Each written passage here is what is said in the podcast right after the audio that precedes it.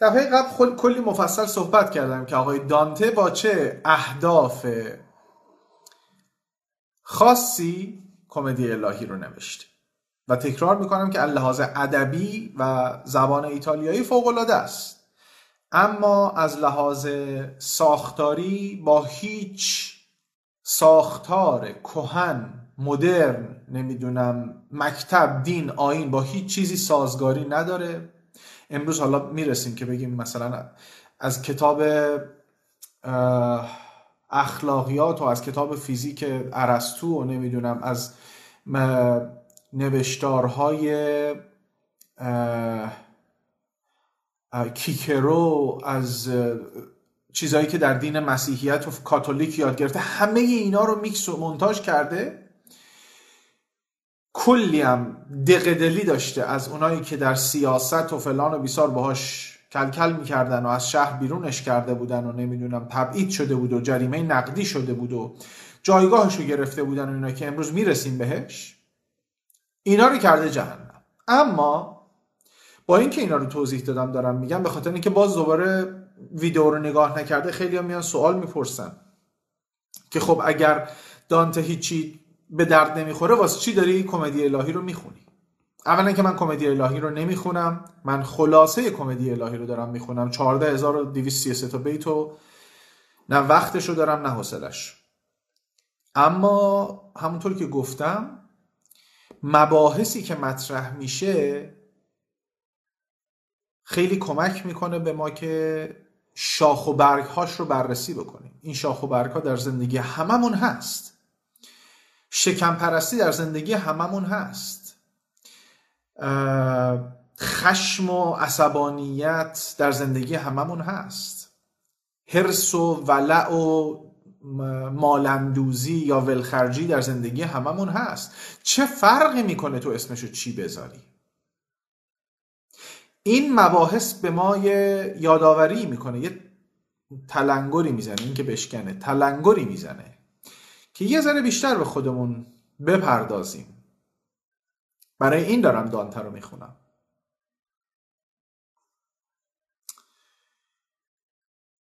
یه سری کاسه کریستالی جلوی منه در ابعاد مختلف. من حرف می‌زنم اینا صداشون در میاد. خب. یکی از نکات مهمی که می‌خوام یادآوری بکنم اینه که آقای دانته معتقد بود که در اون جنگل تاریک گم شده و اون حیوونا که اومدن و غیره در اصل مسیر مستقیم رستگاری رو گم کرده. سرات مستقیم رستگاری رو گم کرده. بنابراین برای رسیدن به این سرات مستقیم میره سراغ جهنم و برزخ و بهشت. دیگه قبلی ها رو خیلی توضیح نمیدم فقط یادآوری می‌کنم یک نکته رو که وارد سردر جهنم نوشته که تمام امیدهایت را رها کن. تویی که اینجا وارد میشه. اگر تو معتقدی به جهنم جزو این دستبندی و خودت رو یه جورایی آگاهانه یا ناآگاهانه جزو اون تعاریفی می‌دونی که تو این قسمت از جهان جا می‌گیرن یه سری ها معتقدن جهنم جای فیزیکی وجود داره. من به این اعتقاد ندارم. شما می‌تونید معتقد باشید. هیچ اشکالی نداره. دو تا زاویه دید مختلفه. اما جهنم جایی است که تو زجر می‌کشی. جایی است که تو از زندگی لذت نمی‌بری. جایی است که تمام پتانسیلت رو استفاده نمی کنی جایی است که تو نمی‌دونی و باور نداری که جوهره خداوند در تو وجود داره و از اون قدرت نامحدود جوهره خداوند در وجودت هیچ استفاده ای نمی کنی یعنی صفر کلوین صفر مطلق. منفی 274 ممیز 15 صد. اینقدر استفاده می‌کنه. خب کسی که اینقدر خودش رو آگاهیش رو ارزشش رو در جهان تنزل بده ارادی که فکر کنه جاش تو جهنمه یا فکر کنه که قراره بره فلان فلان جایی اصلا همینو واسه خودش داره می‌سازه. اوکی وقتی واسه خودت می‌سازی واسه خودت هم تجربهش می‌کنی. پس وقتی که تو زمانی احساس کردی که تمام امیدهات رو از دست دادی این جمله بهت یادآوری می‌کنی که خودت ارادی خودتو گذاشتی وسط جهنم یعنی اول در جهنم. تمام امیدهات رو رها کردی. نکن. امیدهات رو رها نکن. براشون تلاش کن. با تمام وجودت در راستای قلبت. قبلا صحبت کرد خب گفتیم که دهلیز اولیه جهنم یا جایی که وستیبیول آف هل نام داره اتاق انتظار. جایی است که افراد بلا تکلیف و افرادی که قدرت تصمیم گیری نداشتند اونجا قرار گرفتند. مثل فرشتگانی که به زعم اون داستان قدیمی مشهور نمادگونه وقتی بین بهشت و یعنی مثلا بین خدا و فرشتگان جنگ شد هیچ طرفی رو نگرفتن. نه طرف شیطان و بله زبوب و نمی‌دونم اکثرام آخرام رو گرفتن نه طرف خدا و اون چهار تا فرشته مقرب اینا بلا تکلیف بودن. در اصل نامتعهد بودن آن کامیتد بودند اونا همین تو دهلیز اولیه جهنم هن. هنوز وارد جهنم نشدیم که این افراد در اصل همونایی که زنبورای وحشی خفن نمی‌دونم فلان دنبالشون می‌کنن و پاهاشون رو در کرم و لجن اون رودخانه آخرون آخرون آکرون می‌ذارن و اونها هم زجر دارن می‌کشن ولی حالا بنا به زجری که در مورد طبقات دیگه بهش می‌رسیم که البته یه مقدار باز دوباره اینجا تناقض وجود داره خواهیم دید. چندان چیزی نیست حالا زنبور بزنه باز میشه یه کارش کرد. ببین حالا هارپیا مثلا با اونایی که خودکشی می‌کنن تو طبقه هشتم چیکار می‌کنن؟ هفتم هشتم نمی‌دونم. هفتم.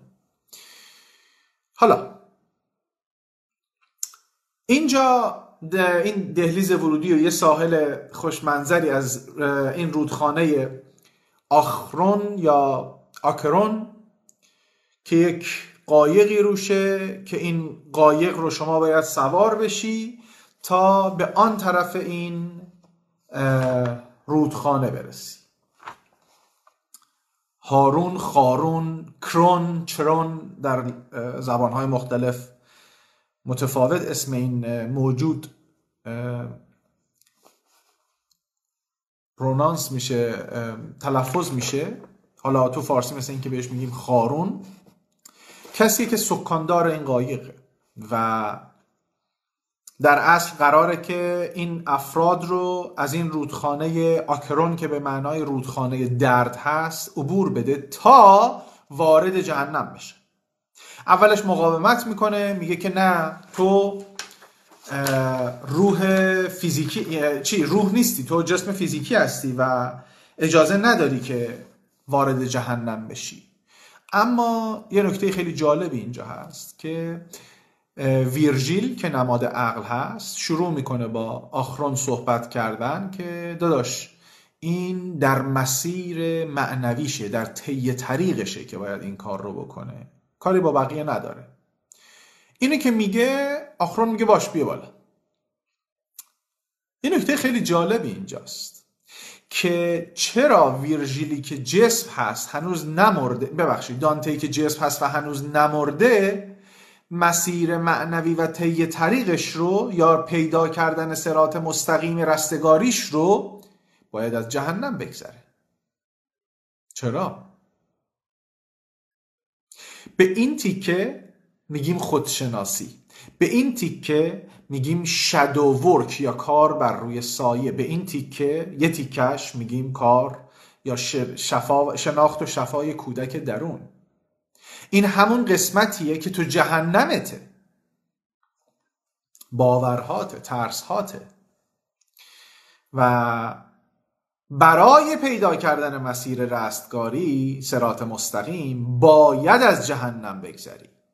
باید با ترس هات با محدودیت هات با باورهات مواجه بشی.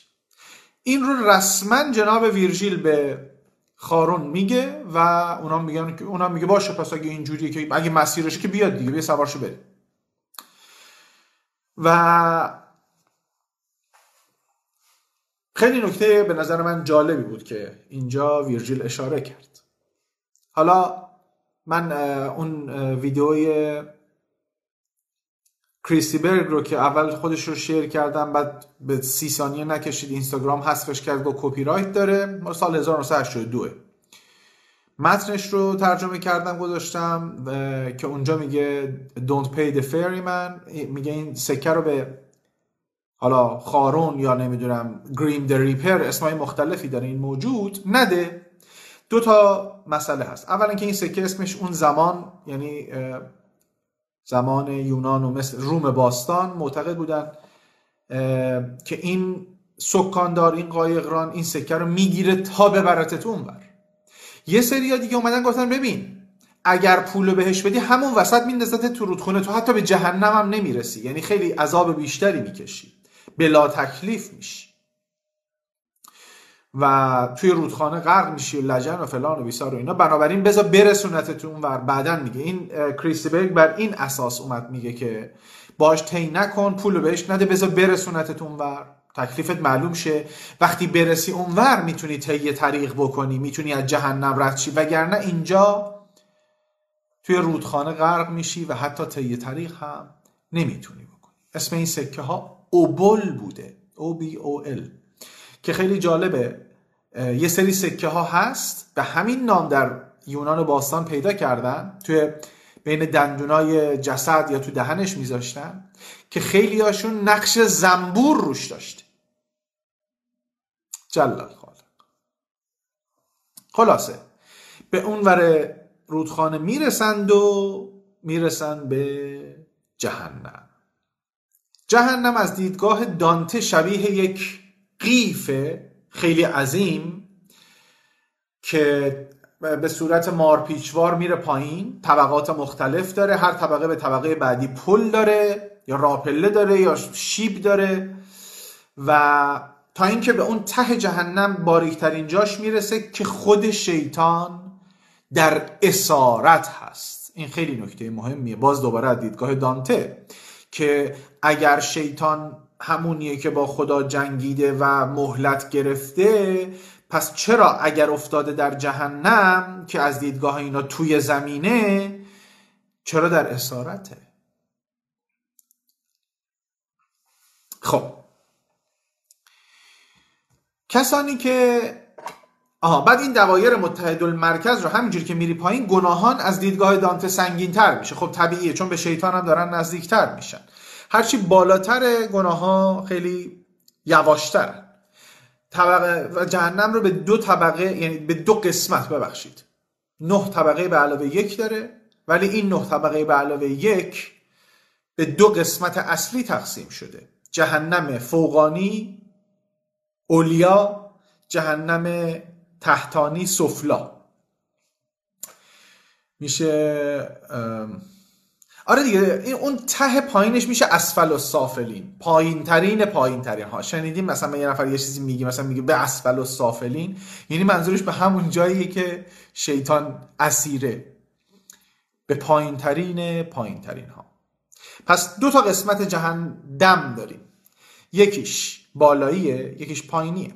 اون قسمت بالایی مال گناهانیه که اصطلاحا بهش میگه اینکانتیننس یعنی بی اختیاریه یعنی خیلی نمی‌تونستی خودت رو کنترل بکنی و دچار این گناهان شدی. مثل شکم پرستی مثل شهوت مثل مالندوزی مثل ولخرجی. میگه این آره گناه هست ولی اونقدر هم مثلا خفن و داغون نیست که بندازیمش ته جهنم. همین اولا پدر صاحبش در میاریم. که البته حالا همچینم آسون نیست ولی به هر حال. و میگه که کسانی که در جهنم میان دیگه راه برای خروج ندارند. اینها کسایی که نه توبه کردند نه برای خودشون دعا کردند نه باوری داشتن به چیزی و ارادی تمام گناهانشون رو انجام دادن. یعنی می‌دونستن این کار رو نباید بکنن و کردن. یا می‌دونستن آسیب به کسی می‌زنن و رسوندن. یعنی پلان می‌کردن نقشه میچیدن و اون کار رو که حالا در موردشون تو هر طبقه صحبت می‌کنیم انجام می‌دادن. میگه اینا که ارادی این کار رو کردن میان تو جهنم و تا ابدالآباد اینجا باقی میمونن این جهنم آقای دانته که گفتم نه به علاوه یک طبقه داره اون به علاوه یکش خود شیطانه. نه تام طبقه داریم. هر کدومش به قسمت های مختلف تقسیم میشه. جهنم بالایی یعنی جهنم اولیا از یک تا شیشه. طبقه اولش بهش میگه لیمبو. لیمبو همینجوری ترجمه کنی میشه برزخ ولی برزخ یه جای دیگه است از دیدگاه دانته. میشه کنار دوزخ. که الان در موردش صحبت می‌کنیم. خیلی هم جای باحالیه. خیلی جای باحالیه. بین حلقه حلقه دوم تا حلقه پنجم جهنم جایی که این آدمای بی اختیار قرار دارن که در موردش صحبت کردن. حلقه ششم مربوط به کفاره. کسایی که کفر میگن خدا پرست نیستن خدا را قبول ندارن و الی آخر.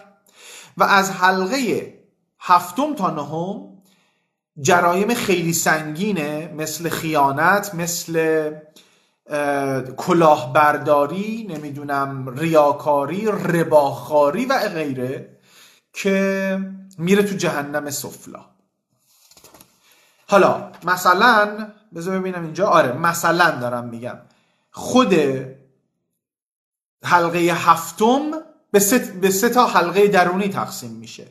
یا مثلا حلقه هشتم به ده تا حلقه درونی تقسیم میشه. خلاصه سرت درد نیارم. یک آش شل قلمکاری خود این نوه به علاوه یک 24 تیکه است. خب بریم سراغ حلقه اول جهنم لیمبو. گفتم لیمبو در انگلیسی به معنای برزخ هست اما معنی کنار دوزخ هم میده.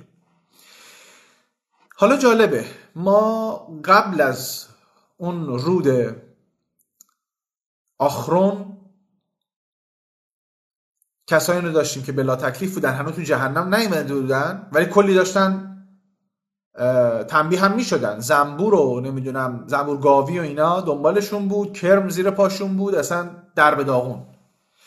اینجا که حلقه رسمی اول جهنمه خبری از مجازات و درد کشیدن و زرش کشیدن اصلا نیست.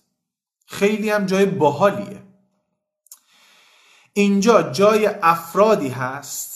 از دیدگاه دانته دو میلیارد بار هی تاکید بکنم جای افرادی هست که تعمید نشدن بپتایز نشدن. حالا طرف میگه آقا خب عیسی چه می‌دونم دو هزار سال پیش بوده. قبلیاش چی؟ دانته میگه فرقی نمی‌کنه. چه قبل مسیح بودی چه بعد مسیح بودی. اگر تعمید نشدی غسل تعمید نشدی جات اینجاست. اگر تو طبقات دیگه ای نمیری. خیلی آدم خوبی بودی با تقوا بودی هفت تقوا رو داشتی؟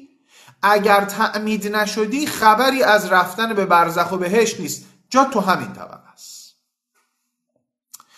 و تا ابدالآباد اینجا میمونی که یک دشت فراخ بسیار زیباست با گلهای نرگس و فلان یک قلعه بسیار بزرگ توشه که هفتا دروازه بزرگ هفت تقوا توی این دشت هست. خب دانته قرون شکل ماهت برم. دیگه با اون دماغ عقابی اینجوریت. آخه چرا اینا رو اووردی تو جهنم پس؟ میذاشتی دم در برزخ. این جهنم نیست که. حالا چه کسانی رو توی این مسیر می‌بینه؟ فلاسفه هنرمندان و شاعران بزرگ رو اینجا می‌بینه. اسم می‌بره هومر سقرات ارسطو افلاتون نمی‌دونم تالیس جولیوس سزار بطلمیوس. اینا از دیدگاه دانته در جهنم. اوکی. چون تعمید نشدن. آقا یارو 400 سال قبل مسیح بوده. باشه. مهم نی. تعمید نشد. دیدین کمدیه. خب. حالا یه نکته جالب. سه تا شخصیت توی این طبقه هست که خیلی باحالن. یک خود ویرژیل که کل این طبقات رو اومده رو زمین. مگه نگفتم که آقا کسی که اومد تو جهنم دیگه بیرون نمی‌تونه بره. پس چجوری ویرژیل به آتریس اومد بهش گفت بیا برو به داده دانته برس رفت دانته رو زمین ورداش آورد پایین. میگم کمدیه. خود ویرژیل شاعر رومی بوده پنجاه سال قبل از میلاد مسیح تقریبا که جاش تو این طبقه است. و اینجا زندگی می‌کنه. یکی دیگه از افرادی که در این طبقه زندگی می‌کنه صلاح الدین ایوبیه از دیدگاه دانته که حالا داستانش رو تعریف می‌کنه که بنیانگذار مثلا دولت ایوب البته این داستان رو تعریف نمی‌کنه که چرا صلاح الدین ایوبی ولی چون ایشون با یک سری از صلیبیون در جنگ های صلیبی جنگیده بوده و اورشلیم رو آزاد کرده بوده مثلا جزو آدم خوبا بوده تقوا داشته. با اینکه مسلمان بوده و دانته با مسلمان ها به شدت مشکل داشته ولی لطف کرده بوده به صلاح الدین ایوبی و گذاشته بودتش دم در جهنم. طبق اول. مورد بعدی که آقای دانته لطف کردن منت سر ما گذاشتن دستشون درد نکنه در این طبقه گذاشتن ابو علی سیناست.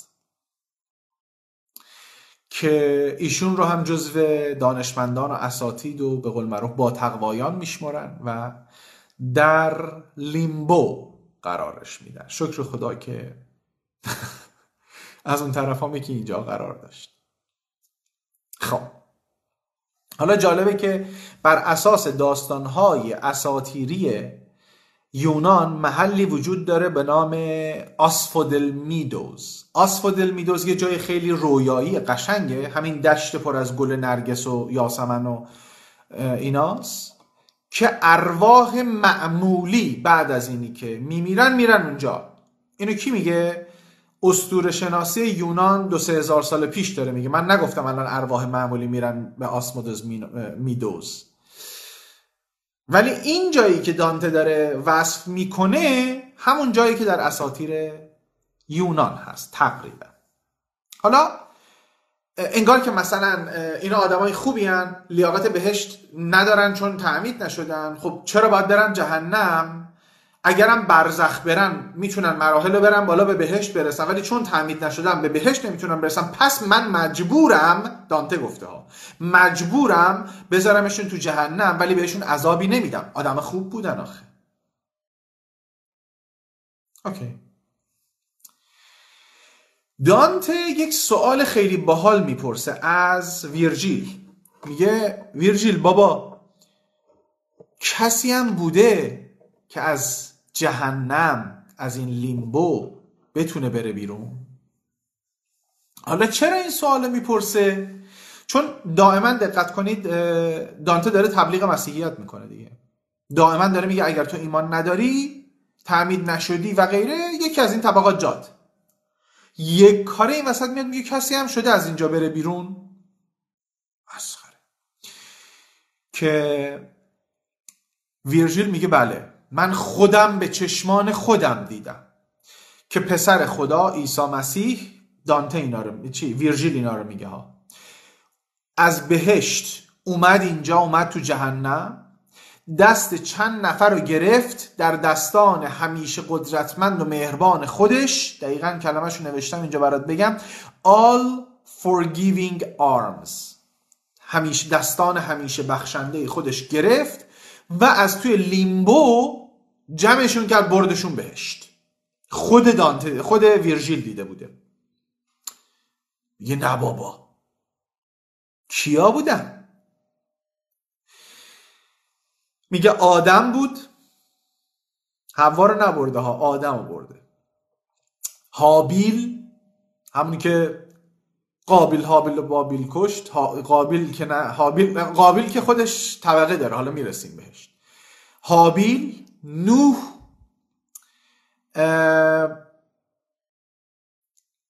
آدم حابیل. نوح موسا ابراهیم و زن دوم یعقوب. اسمش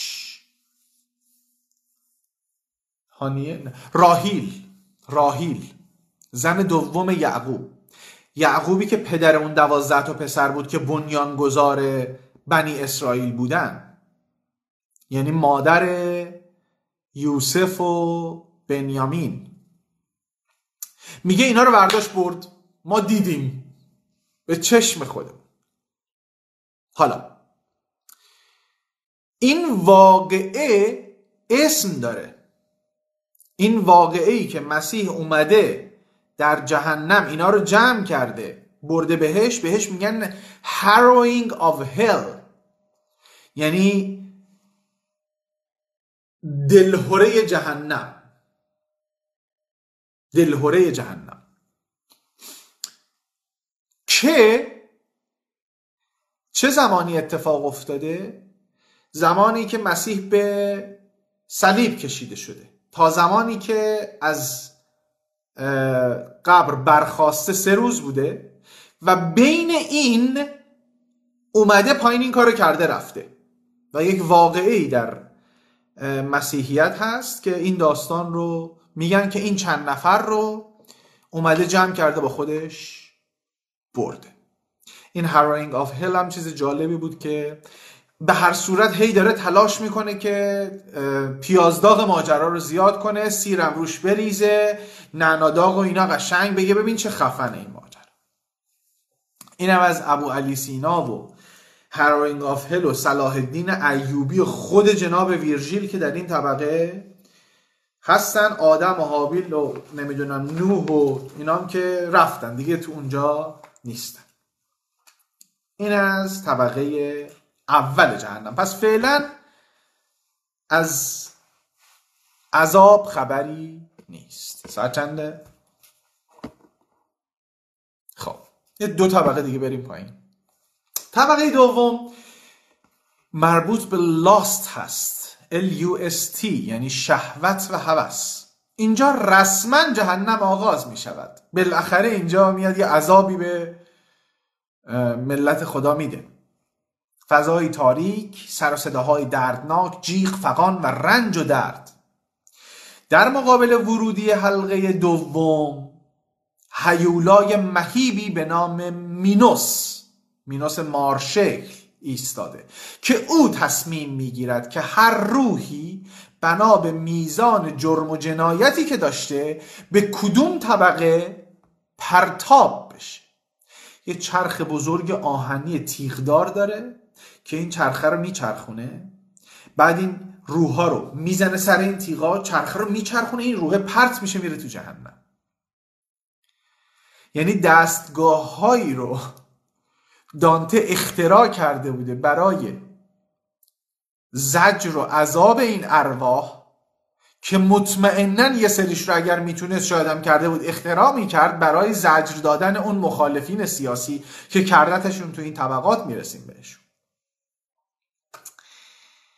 حالا مینوس کیه؟ مینوس وظیفه قضاوت کردن ارواحی رو دارن که به صورت ارادی همونجوری که گفتیم اونایی که اومدن جهنم گناه کردند و اینجا قرار گرفتن. مینوس توی افسانه یونان پسر زئوس و اروپاس که حالا پادشاه جزیره کرت بوده. بعد از اینکه دیگه از پادشاهی مثلا تمام میشه کارشو بازنشسته میشه خب وقتی بازنشسته میشی کجا میری؟ دنیای زیرین. وقتی میای دنیای زیرین قبلا پادشاه بودی باید یه سمتی بهت بدن. خب اینم آدم حسابی بود احتمالا. اون وقت چنین سمت خفنی رو بهش میگن که تو بگو کی کجا بره. این میشه ماجرای جناب مینوس که تقسیم می‌کنه ارواح رو در این طبقه. و دانته میگه که تو این طبقه که مربوط به شهوت و هوس هست باد بسیار شدیدی میوزه بسیار شدید که دائما افراد رو به این ور میکوبه و پرت می‌کنه جوری که در هم شکسته میشن. و تفسیر میشه این باد به اون هوس درونی هر, هر دم از این باغ نه اون چه ربطی داشت؟ اینکه هر دفعه به یه سمتی هستی هوستو نمی‌تونی کنترل بکنی در هر چیزی ممکنه شهوت داشته باشی و عین باد مثلا همش داری میپیچی به این ور ور ولی خب اینجا دیگه اون باد داره بهت آسیب می‌زنه. میگه افراد بسیار مشهوری اینجا مثل کلوپاترا، هلن تروی، آشیل. و اینجا همون جوری که گفتم مربوط به طبقه بی اختیاری و هرزگی و اینجور چیزاست. مال incontinence هست و گناهان چندان وحشتناک نیستن. و میگه اینجا رو البته خود دانته نمیگه. بعدها که تفسیر کردن کمدی الهی رو به این طبقه میگن طبقه ملکه ها سرود ملکه ها اینجا سروده شده چون بسیاری از ملکه ها و پادشاه ها اینا همینجا چون شهوت پرست بودن و هوسباز بودن و این صحبت ها. خیلی میریم سراغ اینجا رد میشن. خیلی چیز دردناکی هم نبوده. البته گویای جنگی هم با مینوس قرار بوده داشته باشن که حالا رد میشن به هر حال از اینجا. میرن سراغ چون تو هر طبقه به نوعی نه همش ولی بعضیاش به نوعی مخالفت میشه با عبور دانته. نماد مخالفت با عبور دانته اینه که تو در مسیر طی طریقت در راه رستگاری با موانعی مواجه میشی. فقط رد نمیشی نگاه کنی.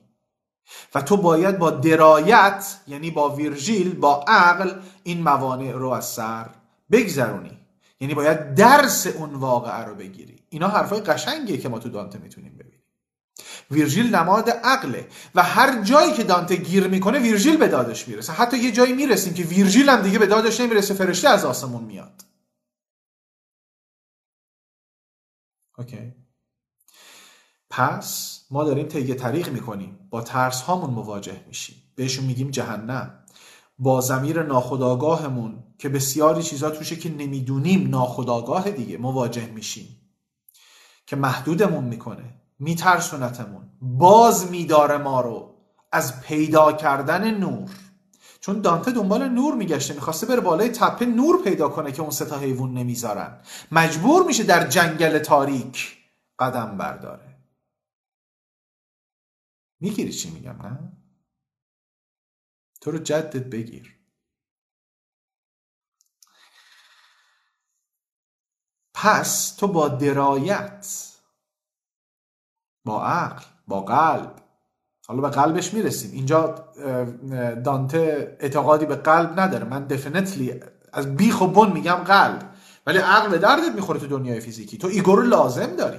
ego ی مهار شده و تربیت شده رو لازم داری. همون ماجرای به بچه های کودک میگم همیشه. میگم آقا کودک درونی ها میگم بچه های ما معمولا بزرگ میشن. تربیت نمیشن. مثل ego میمونه دیگه. ego بزرگ میشه. تربیت نمیشه. تربیت بشه مشکلی باهاش نداری. ego وجود داره که تو بتونی بهترین مدیریت رو تو دنیای فیزیکی داشته باشی. چون روح انتخاب کرده که این دنیا رو تجربه بکنه. ولی وقتی تربیت نمیشه بزرگ میشه بی تربیت میشه. آدم بی تربیت هم هر کاری ازش برمیاد.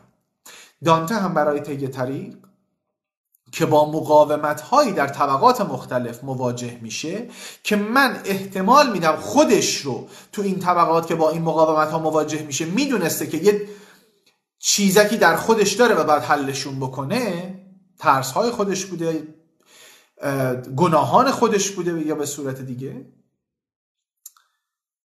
با درایت اونها رو حل می‌کنه. و میریم طبقه سوم. حلقه سوم. حلقه سوم شکم پرستی گلاتنی شکم پرستی در این طبقه یک معموری وجود داره به نام سربراس. سربراس من خیلی در افسانه یونان دوستش دارم اینجا بدم میاد ازش. در افسانه یونان سربراس یک سگ سه سر خفنه. که جلوی در ورودی دنیای زیرین یا جهنم وای میسته اجازه ورود به هر موجود زی وجودی رو میده ولی اجازه خروج از جهنم رو نمیده. تنها موجودی رو که میگن رفت جهنم و برگشت جناب هرکول یا هراکلیس بود. اما اینجا سربراس از دیدگاه دانته یک کرم خیلی بزرگ سسر حالا یه ذره از اون سسر رو نگر داشته ولی عوض سگ کرم.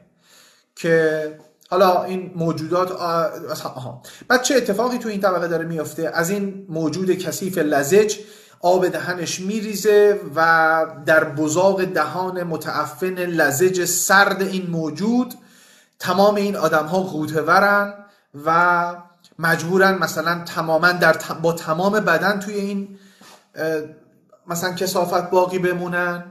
و هر کی سرش رو بالا بیاره میاد میخورتش حزمش می‌کنه باز دوباره میندازه. اصلا یه چیز ماجرا داری که در اصل داره نشون میده که اینها همون ببخشید شکم پرستی نتیجه شکم پرستی همون آدم هاست همون چیزهایی رو که خوردن حالا توش غرق شدن. و دانته یکی از رقبای سیاسیش رو توی این طبقه می‌بینه که به قول دانته شکم پرست بوده و اینجا میبینتش که احتمالا میگم خصومت شخصی با این آدم رو داشته. خودش میگه میگه این رقیب شخصی بود. رقیب سیاسی بود. و برای گذراندن از این طبقه ویرژیل به داد دانته می‌رسه کما اینکه میگم در تمامی طبقات این اتفاق میافته. و دهن این کرم سسر رو با همین لجنها و گلولای پر می‌کنه که نخوره اینا رو و ردشن از اون محل برن. میگه که این شکم پرستان همون جوری که در روی زمین به فکر بغل دستیشون همسایهشون دوستشون و آشناشون نبودن و فقط به فکر خودشون و شکمشون بودن اینجا هم غرق در این کسافت و تعفن هستند و انقدر غرقن که باز دوباره به فکر بغل دستیشون نیستن. اما به شکل دیگری.